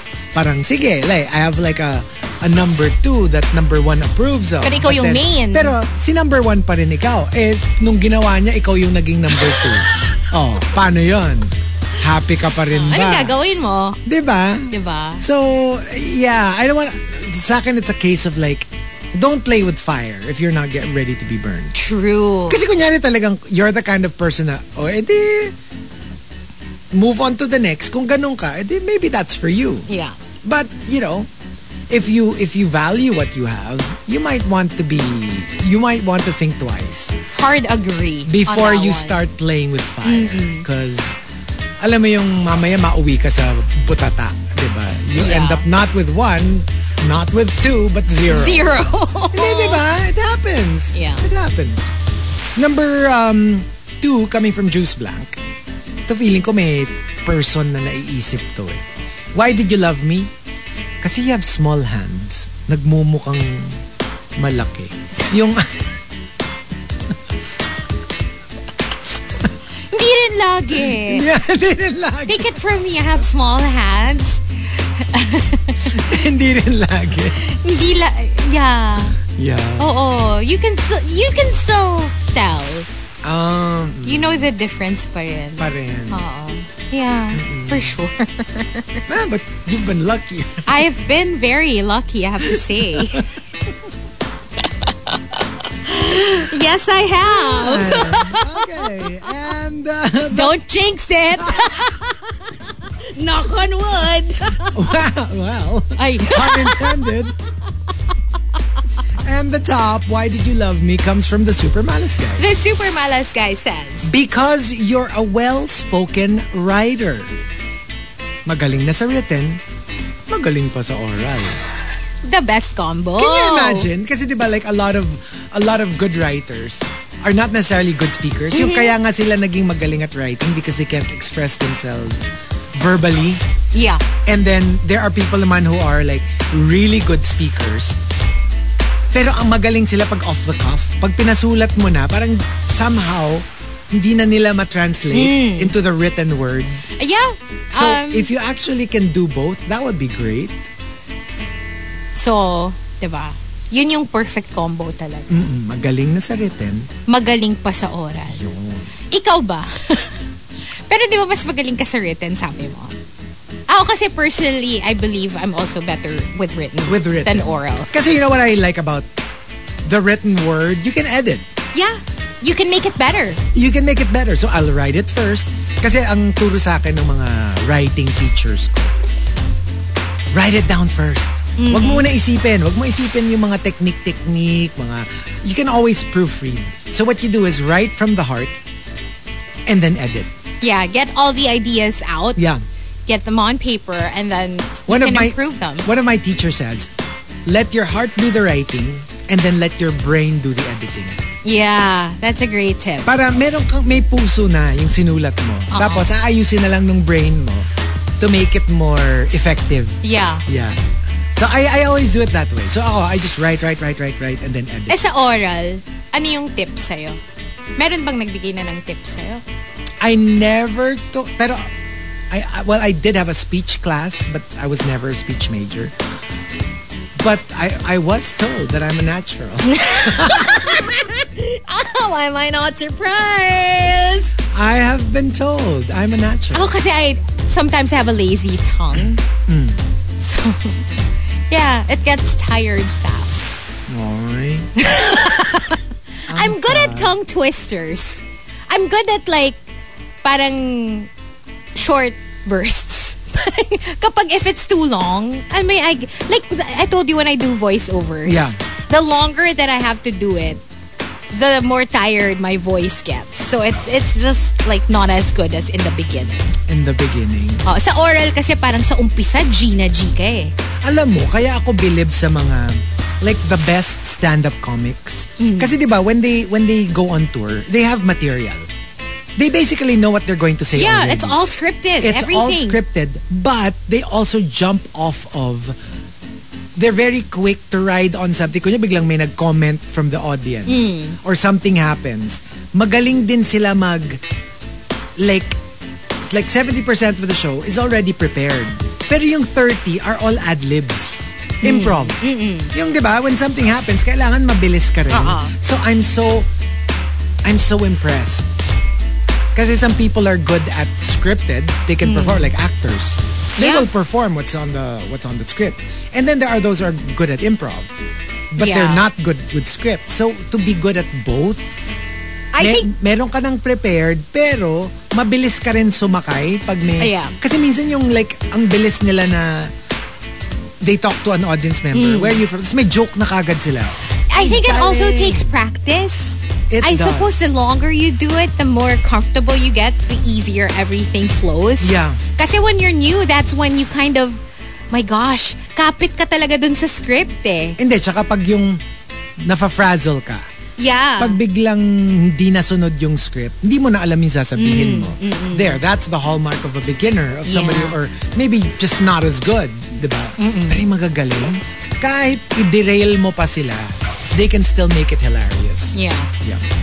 And uh, there you go. We've got two more batches coming up, but as you know, the final two batches will be on Facebook Live. We'll see you there in a bit, but also we will be on Twitch TV and YouTube Live. And don't forget, you can still send in your requests. We'll try to play them during the last hour of the show. 0961-1367931 if you want to hit up the Monster text line on Viber and Telegram. Also Twitter at RX931. For now, more of Riot Wednesday, playing music from the 2000s to the 2010s. Here's something requested by Rye. Sergio Mendez featuring Will I Am, That He, only here on The Monster. Dan Monster, RX 93.1. All I Have, something from 2003. Jennifer Lopez featuring LL Cool J. That was requested via the Monster text line. Let's end it out to Grace who asked for it. Grace would like to say hello to her girlfriend, Chi. I love you so much. Thanks, Hazel and Chico. You're welcome, Grace. Good morning to AC, who also says thanks for playing her request. You're welcome. Good morning, Cheska, who says good morning. Uh, hope you can greet me. It's my birthday. Happy birthday. Happy, happy birthday, Cheska. Thank you for always tuning into the morning rush. Been listening to the show since I was in high school. I'm 24 today. Wow, you have the best day today, Cheska. Thank you for tuning in. Good morning to Erwin Anthony. Also saying what's up to Roselle, who says, please greet my twin sister. Happy birthday. And me. Happy birthday, Roselle. And hello to your parents, Keith, Dominic, Renz, Marky Sebio, Joe Marine. Thanks for tuning in. Harold Kim is also locked in um, who says, yung playlist today, pangkahapon talaga to eh. I know, right? You're talking about the weather. Am I right? Hello to Not Isidro. Good morning. What's up to Bernice?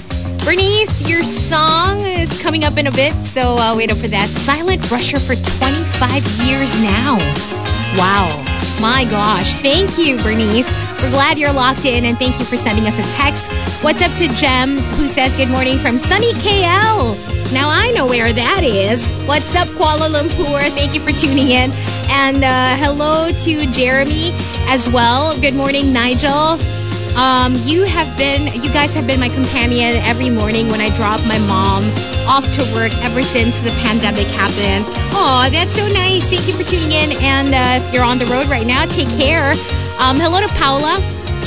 Also saying good morning to Edna, who says, Good morning, Chico and Hazel. Been listening to TMR since I was in college. That was in the late 90s. So when Chico was a child, basically. good morning to Mark Enriquez. Likes, what's up? Also saying hi to Rafi, Suniko, to everybody on Twitter as well. G-Man's girl, Jungkook's girl. Good morning to uh, Simply Jean. What's up to Butter Baby who enjoyed that Nick Jonas song we played a while back that Renz Rufo requested for. You're welcome, Renz. Also saying good morning to uh, Cheska Lioness on Twitter, enjoying uh, today's Red Wednesday playlist. And she also wants to say hello to her boyfriend, Auro. Or, yeah, hello. Thank you for tuning in. Um, I think they're on the way to the office. Day two of on-site work. Take care, you guys. Stay safe. Hello to uh, Mark and good morning to Milky Bear who says hi to Kuya Paulo. John Snow White Wolf, good morning again. Hello to Coco Hernandez, also Victoriano. Um, enjoying today's playlist as well. Thank you. Glad to know. And what's up to Albert, 7070, and everybody else on Twitter. A lot of people celebrating their birthdays today. Ooh, wait. Because uh, April, kailan ang ano? Anong month yung Ganap. conception? Hindi, di ba like remember, kaya maraming, tama ba? Kaya maraming October kasi Valentine's. Ako, October Oh, baby. see? so, or, or, ano pa ba? Yung mga December Christmas naman. daw. Kung ano yung, ano ba yung nine months after Christmas? September. Oh, yun. Dapat maraming Maraming September babies. Ha! So, ano yung April babies? Yun nga eh. Do I the know, math. right? Oh, please. me? Do you even know me? Maybe August? September, October, November, December, January, Feb, March, April. Kulang. So, I'm guessing July. July. Kasi, kasi tag-ulan na. Yeah! Rainy season! Rainy season Rainy season babies! babies ang April. Oo nga. Well, good morning to uh, everybody and happy birthday to those celebrating Happy their birthdays. birthday! Shay also says, hello, good morning. The uh, Gem says, yay, I still get kilig when my name is mentioned on air. Thanks for the shout out. You're welcome. That's and hello to JPB. Uh, I don't know if you missed it because you were in the bathroom. Somebody said, uh, actually, ang dami nagsasend na rusher for 25 years. Oh my God. Rusher since the 90s. Maybe because it's Right Wednesday, so Oh, maybe. they're messaging. Um, so yung isa sabi niya, I've been listening since the 90s. I was like, you mean when Chico was a child? Yes. Yes. I mean, like, alam mo ba yun, nung pag-open ko ng mic, goo goo gaga. RX. OX. Inabutan mo pa ba yung Monster RX93? alam mo, wala na tayong oras eh. Magpatumpik-tumpik pa, di ba? So you did? You did? I was there when we voted kung dadagdag yung point one. Oh my God!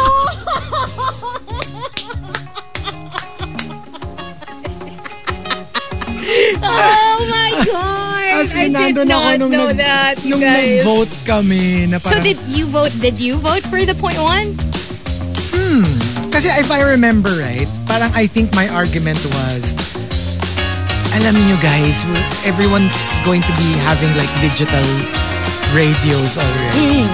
So, we might as well go point one. Kasi at the time, they were saying, but everybody knows this is 93. Why would we change it? And then I was just like, eh kasi dati, di ba, parang when it was, when the dial was just analog. Basta nasa general area ka, mahahagip mo na yung station.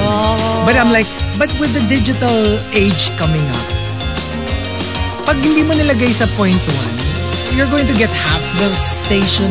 But that wasn't how he delivered it, right? You did say, gusto ko, may point one. Because you were a baby, right? You were a Kahit- child. Kaya yung digital. Ah, ganon, ganon, ganon. ganon, ganon. Oh, wow. Teka, Love. Dede muna ako. Maya na tayo, boto. Maya na meeting. I cannot. I cannot. anyway, good morning to all of you. Thank you for tuning in. Us Mace is also locked in. Hello, hello, hello. 914. We're going live on Facebook. Facebook.com slash RX931. See you there. TMR Top 10. The Morning Rush Top 10. Monster RX 93.1. Time for the top 10 for today. We're live on Facebook.com slash RX931, Twitch TV, and YouTube Live. Good morning to all the monsters in the comment section. If you don't watch us on Facebook regularly, trust me when I say you're missing out. Grabe, sobrang ma-action yung comment section ng Sobra. Facebook Live. So, It's a different show altogether. it's a different show altogether. It's a different vibe. So I suggest if you've never joined us on Facebook Live, please do join us. yeah. All right, so let's do the first batch of the top 10. Why did you love me? Thanking Patrick Starlord for the topic. Number 10 from Jimin's Girl. Because like because I like me better when I'm with you. Aw, very Laos. Yeah, actually. Number 9 from Camilo. Because this world badly needs two less lonely people. I mean, di ba nga, some people admittedly get into a relationship because they're unhappy alone. Well, yeah. Oh. So Ah, oo. parang, alam mo yun, I might as well have someone with E me. someone there. equally unhappy. Maybe two negatives will make a positive. Maybe if we're unhappy together, we'll end up happier. You never know. Yeah, may ganun. And um, number eight, coming from uh, Chinito Ken. Um, why did you love me? You brought back the smile in my face after months of mourning because of an ex's death and closing myself to love. you picked me up Aw. from the depths of uh, despair. I mean, it takes someone very special to be able Yeah, to I take agree. that spot. Minsan ka I mean- parang ano ka pa eh, you're, you're resentful. Di ba? Like, because, because you're grieving. You're never gonna measure. Ah, you mean you're resentful? Yung parang you're resentful to somebody who's trying to take Oh, the right, place right, kasi you're- you become very protective of the place of your dearly departed na parang, are you trying to replace my my loved one? Di ba? Minsan ganun pa yung reaction. Oh, yeah. So, if you're you resistant. actually Eh. Uh-uh. give in Yeah. to the new love, kudos. but for the new love, it's also a very difficult position to take kasi nga parang you can never measure up to that Well, that's true, ex. though. Ay, nako. Ah, uh, number seven from Wildfire and JJ Gayosa. Uh, similar entries. Um, sayang naman kasi yung kayamanan mo kung wala kang beneficiary. Amen. O, di, ito, di ba, matagal mo nang gustong to live for someone. I'm here. But you know, yun yung mga ano eh, 'di ba? Sometimes they just end up donating all their wealth yeah. to it's true. charities and It's different true. foundations kasi wala, wala namang ibang makikinabang. So, Actually, the really rich, the really super rich, uh, they give naman to their family. Pero a good chunk, they really give to charity. yeah. Like, nag-iiwan naman sila for their family and friends. Number six from ODH, Why Did You Love Me? You were the most good-looking rusher I have ever met. Ooh. Hong Londi! Grabe talaga, oh. Romance is in the air. Pero ano ha, it's um, Ano? it's fertile ground. Mm-hmm. For sure. Number five from Simply Nedge, Why Did You Love Me? Compatible tayo eh. Parehas tayong pangit eh. That's not something Okay. anyone would want to hear. I know. Even if Maybe it's keep it true. to yourself, Tsaka even if you even feel it were that true, way. oo. Oo. Tsaka alam mo yung kahit sinama niya yung sarili niya, you would still not appreciate Yeah. Oo. na sinama ka niya. Dinamay mo pa eh. Dinamay mo pa siya. Diabolik says, sabi ng lolo ko, huwag ka na daw titingin sa muka. Ang tignan mo lang kung gaano kalaki ang mga daliri sa kamay. Para malaman mo kung marunong magbanat ng buto. If they're hard workers. Is that even legit? No. I mean, Baka hello. hindi lang naglo-lotion, kala mo magaspang yung hands Totoo. dahil ano, but nagbabanat ng buto. No, Yan like- pala tamad lang mag-lotion. Like ako, I'm a hard worker, but I have soft hands. Pero kasi it's not like hard, kasi when you say hardworking, hindi naman ibig sabihin Yun, literal manual labor yung manual ginagawa labor, mo. diba? But you can be very industrious in what you do. yeah, true. Uh, number three from Victoriano. Why did you love me? Ikaw lang yung hindi naningil sa akin eh after natin magmomol. Grabe naman. Grabe Maningil. naman yun. If somebody were to charge for a momol session, ano yung feeling mo na parang ano, acceptable amount? Momol lang ah. Ano ba? Bakit ka naman magbabayad? Hindi, kunyari. Like, uh, think of someone na you don't know personally. Parang, it Parang takes imagine up- mo parang cameo. Parang ganun. Ay, Na you can pay them, tapos, you know, Eh, celebrity? anyone. Sky's the langit. The limit does Sky's not the- exist. The limit does not exist. For a momol, Well, eh, hindi. I'm talking about like, hello, kung parang cameo. Well, ima- Yeah. imagine mo ikaw si Madonna. Oh, hindi ka ba mag sa sky's the limit? oo, take my money. Ah, di ba? I mean, Take all my riches. There, yeah. It's all yours. so, I mean, yeah, that's what I'm thinking. Actually. Pero tas kung regular person naman, parang, hello, if you're a regular person, why would I pay you? Of course! Diba? Da- Siyempre dapat ano, dapat Ayun yung, yun nga, nga. someone na unreachable. Eh, ka- hello, unreachable, tapos na-reach mo. Eh, di syempre, priceless yun. Whew! Gosh! Priceless yun. I swear, I'm na I'm willing to empty my bank account. Yeah. But it's not called cameo. Anong tawag? Hello, it's called prostitution. I mean, if you can pay But it's not sex! It's momol! hell, Grabe ka naman! I mean, that's what it's called. I mean, Pwede namang ano lang. what? pay me, I will make out with you. Transactional momol. Transactional mo. Mm, Pinaganda let's- mo pa Let's eh. stick to that. Okay, fine. Oy, good morning to my bestie Hannah. She's Hello. watching. Good morning, Hannah. Number two from Archer Aguilar. Why did you love me? Because we've been through thick and thin. Literally. Pumayat at tumaba na tayo together. Eh, di ba pagka you're in a relationship, that tends to be the case? Yeah. Sabay kayo kasi you're usually eating out Yeah. together.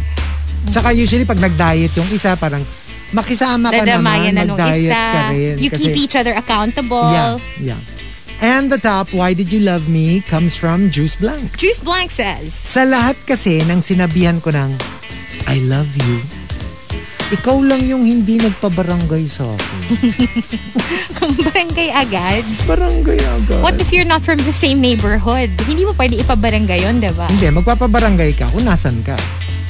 Ah. Di ba? Hindi naman kailangan pareho kayong taga that barangay, di ba? Same thing with the police station, di ba? If Ah, yeah, I a guess. crime has been committed, Kung saan nangyari. Kung ano yung pinakamalapit, dun ka tatakbo, True. di ba? Because like, yeah. So, we've got one more batch of the top 10, Why Did You Love Me? But we'll be playing a couple of songs first in the RX booth, but we will stay on Facebook Live. So you got Chico and Hazel on till 10 o'clock today. Marky can't join us, but he has a message for you. Oh, He actually sent it to me.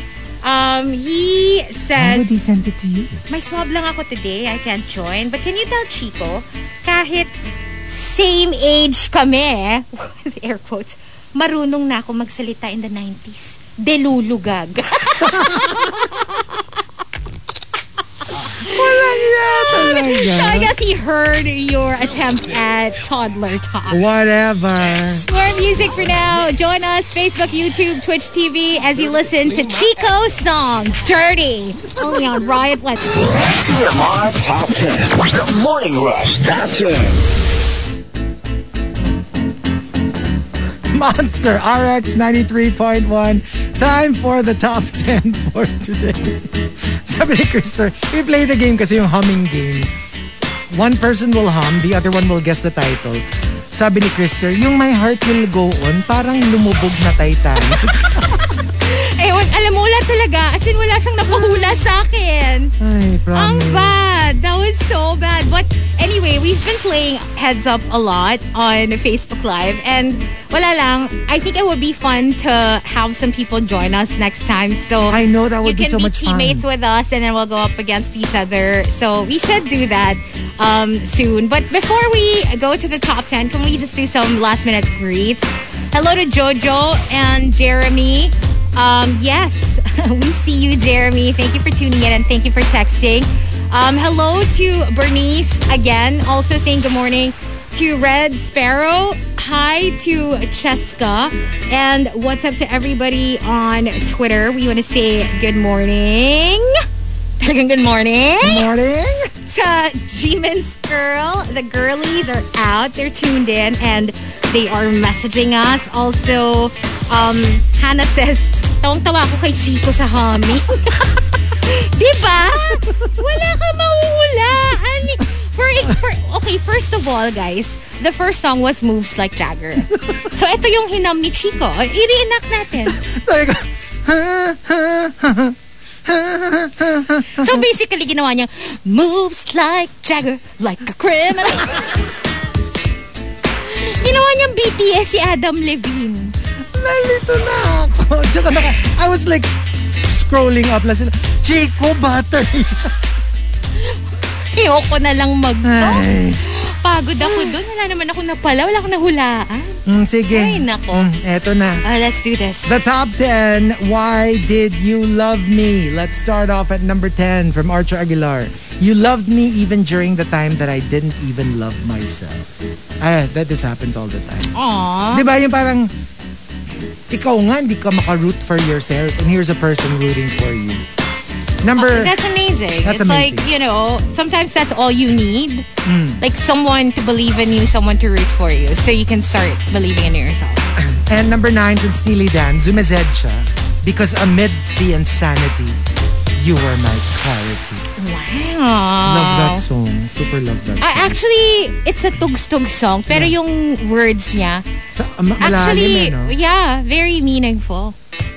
Number eight from Keateen Duenes. Keateen Duenes! Ngayon ko lang. Ano, ano, ano? Kasi yung first name niya, Keateen, Duwanes! and then Duenes. so, Kitchen Duwanes. Keateen Duenes. So, pag ano ka, pag beauty queen ka, tapos taga, ano ka, Chico Katanduanes. Garcia, 36-year-old. Kitchen from Keateen Duwanes! Duenes! um, uh, why did you love me? Kasi, you can't imagine your mornings without them. Kahit mga manloloko at nang paprank ng bonggam-bongga. Ewan ko sa inyo. Basta, again, we will stick by like that statement na ano lang kami, Pawns. pawns. We just went along with it. Number seven from Victoriano. We complement each other. Acrobatic ako, contortionist ka naman. Ay. Ay, parang gusto Wow, ko yun. parang videohan nyo naman yung sarili nyo Parang minsan. Sarap panoorin yun. Oh my God. Yeah, that's sounds fun. amazing. Call me Rovi at number 6. You're not my type, pero alam mo, nung nanliligaw ka, hindi na ako nag-entertain ng ibang manliligaw. Hindi ko ma-explain kung bakit. Basta when you know, you know. Well, that's sweet. Alam mo yung on paper, hindi mo siya type, pero ayaw mo na magpaligaw nung nanliligaw na siya. Huh. Parang dibs, dibs na siya sa'yo. Why not? If you already, if you already know na, ito nang mananalo eh. Di ba? Diba? May nanalo na. Oh, wag mo kumbaga. na rin aksayahin yung oras ng iba. So Oo. that's actually, That's cute. that's, That's, a good sweet. thing to do. Number five from uh, Gambit Gab. Why did you love me? Because with you, it feels like there's a concrete, uh, concrete future that I can't risk wasting. Tsaka alam mo yung, di ba usually meron tayong yung very fuzzy future na, oh, in the, in the future, basta, yeah, I just want to be happy. That's very vague. Ito, parang biglang meron ka ng concrete future na, eto ko with this person, we'll be in a house, we'll have a couple of kids, I'll be working here, he or she will be working there. Yung naging konkreto, like you can actually describe the future that you see with them. I must say, that really is a good sign. Well, Kasi that's parang great. It means seryoso ka. May pupuntahan yung relasyon. Yep. Because I've been told in the past, we have no future. Oh. There is no future for us. But I was like, I was young and I was like, no, I don't care. Oh. As in, I want you now. So Okay, okay. let's just enjoy the now. So we did. And then eventually, nagkaroon din naman ng concrete plans. Nang something. Oo. Nung ano, nung na-work ko na yung magic ko. Nag- Nagka-future. Nagka future. May nawala ng future. Napunta sa akin yung future. Pero I think ang karma, hindi rin natuloy yung future. Yung future mo. Oo. I think karma lang yun eh. Nabutata deserve. lahat. Deserve. Wala, walang future kahit Wala, sino walang wala future. talaga. And uh, also um number 4 from uh, J- Jean or Jine, Jean. Why did you love me? You were a beacon during my darkest of times. Oh. I, I love that. I like that idea. Yung parang uh, you were shining a light. you at were the the time light when- at the end of my tunnel. Yeah. Because, you know, I couldn't see any silver lining Mm. behind the darkness. But you were it. You were the However, it's a lot of pressure for that person. I have to say. Because it's not easy to be with someone who's in such a dark place. At- Now alam mo, you're the totoo yan. only person Yeah. that actually helps them, helps uh, take them out of there. Mm-hmm. Ang hirap nun. Kasi parang you can only do that so much. At some point in time, they need to figure it out themselves. Tsaka sana salitan. Oo. Yung Kasi parang- paano kung ikaw naman yung nasa dilem, wala na. Pareho Parang- na kayong brown out. Parang wala. you will be the beacon in my darkness. I will be the beacon in yours. Yes. Hindi pwedeng puro ikaw yung darkness Totoo ako yung yan. light. Totoo yan. Kasi minsan, na-addict rin yung isa. Na parang, okay, let me just bring on the drama. And Eh na, parang nag, naaabuso din yung, Naaabuso yung din. isa. And you have to be very careful. Di ba, Hana? Grabing kaibigan to. Hindi lang co-host na sineshade, pati barkada. Hindi. Grabe But she's in a to. good place. She Okay. found the one. Pero alam mo yun, may mga ganong situations. Oo. Mm. I think lahat naman dumadaan sa ganon at some point. And uh, number three from JJ Gayosa. Sa dami ng na-meet ko before, you were the only one who ticked all of my boxes. Personality, brains, same interests, good looks, ahem, ahem, same kinks. ahem, ahem. Mm. Oh. Ah, parang gusto ko yung taking of boxes na yan, ah. ha? Ganda yan, ha? Oo, pwede rin tickling of boxes Ay, kung gusto mo. ayoko yan. Ay, ayaw mo? Hindi sure tayo, ka, ayaw mo? Hindi tayo magkakasundo dyan. Bakit? Ay, ayaw mo nga pala ng tickling. Unless ako'y mangilit eh. G ako. Kinikiliti mo ba si Baby Will? No. Ever? No. Hindi naman, hindi siya makilitiin eh. Ah, ganon? Ako kaya mag-try. Hindi rin. Lalong hindi. Maiirita yun. Try lang! Hindi. Ah, oh, sige na, wag na nga. Ikaw Pag- na lang. Pag kiniliti mo siya, kikilitiin kita. Ay! Gagapos kita at kikilitiin kita. Ang dami nagtatanong, sino daw yung avatar ko? Si Lady Camden yun. Oo. Parang ano, no? Unang tingin akala ko si Freddie Mercury. Mm-hmm. And um, number two from Wildfire, Why Did You Love Me? Minimalist ka kasi. Kaya ikaw lang ang nakaka-appreciate kay Junjun ko. ang lungkot nung minimalist. At least honest siya. At least honest Tanggap siya. niya. Tsaka at least may naka-appreciate. Oo, di ba? That's the important thing. Oo. And the top, um, Why Did You Love Me? comes from Row Row, You're Both. Roro, your boat says. We're not really into grand gestures, but the small things we have done for each other matter the most. Well, that's what it boils down to eh, I Yeah. think. I mean, alam mo yung it's very Instagrammable, it's very viral, yung mga, oh, look at what this person did to the other one. And it's so cute, di ba? Pero sa totoo lang, longevity depends on this. Yeah. you know your ability to to express your love for each other during the the regular boring routinary moments of your life which will be 99.999999% of your time together Yes. it will be that I it will be agree. the waking up with no schedule it's the coming home from work It's If you not can- about the grand proposal. yeah, yeah. Or I mean like- those are good those Yeah. are good pero Kailangan you can back it up with the small and enjoy details. it. Alam mo yung Oo. alam mo yung wala namang nangyayaring extra special but Yes. Mm-hmm. you, you can find the joy in it together. That's the key. I That really agree. is. Oh, so what about us? Why did you love me? Ah, sige. I have an answer. Ah, sige, sige. Ano, de, before you answer, ano to? X. Yeah, yeah, yeah. Okay.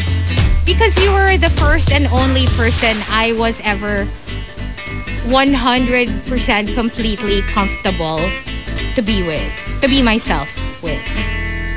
Because I never let my guard down. You know this. Even, especially when I like someone or when I'm into Right. someone, I like, alam mo yung parang very gone girl. yung I know what you like. So I'm gonna, I'm gonna be that.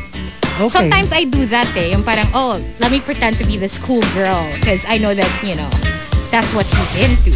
Or let me pretend to be this thing. Ganon. Meron akong ganong, you know, I try to be myself. But usually, I adjust.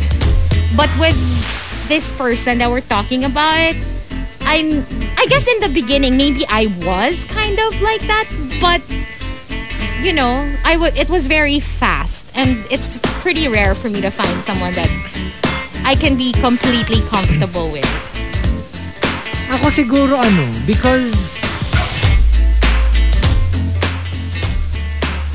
because of the, like everything about it is very like take charge. Kaya di ba wala kaming like literal anniversary? Like ah, parang like we decided na alam mo let's just make the day we met our anniversary. Kasi parang like, like there was no official